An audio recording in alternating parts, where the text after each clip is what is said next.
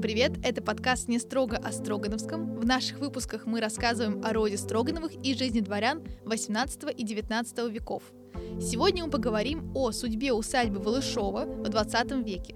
20 век был полон событий, которые, конечно же, не прошли мимо усадьбы.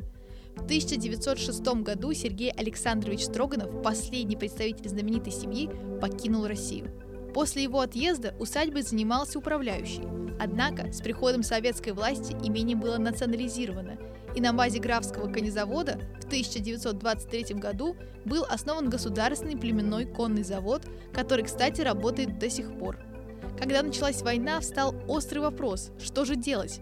И в 1941 году конный завод эвакуировали.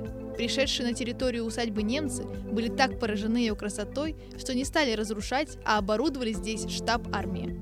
Но все же особняку был нанесен колоссальный ущерб, особенно из-за того, что когда немецкая армия отступала, солдаты вырубили аллеи и стуи ради древесины.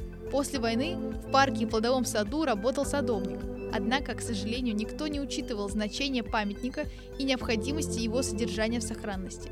Усадьба начала приходить в упадок в середине 70-х годов, когда главные корпуса занимала школа.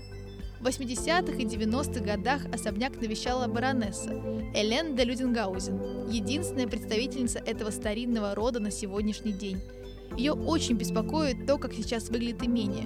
Елена Андреевна хотела выкупить его и отреставрировать, но ей отказали. По закону иностранные граждане не имеют права владеть русской землей.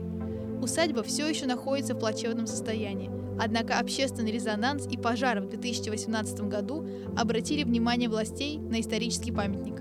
Летом 2020 года начались работы по консервации особняка.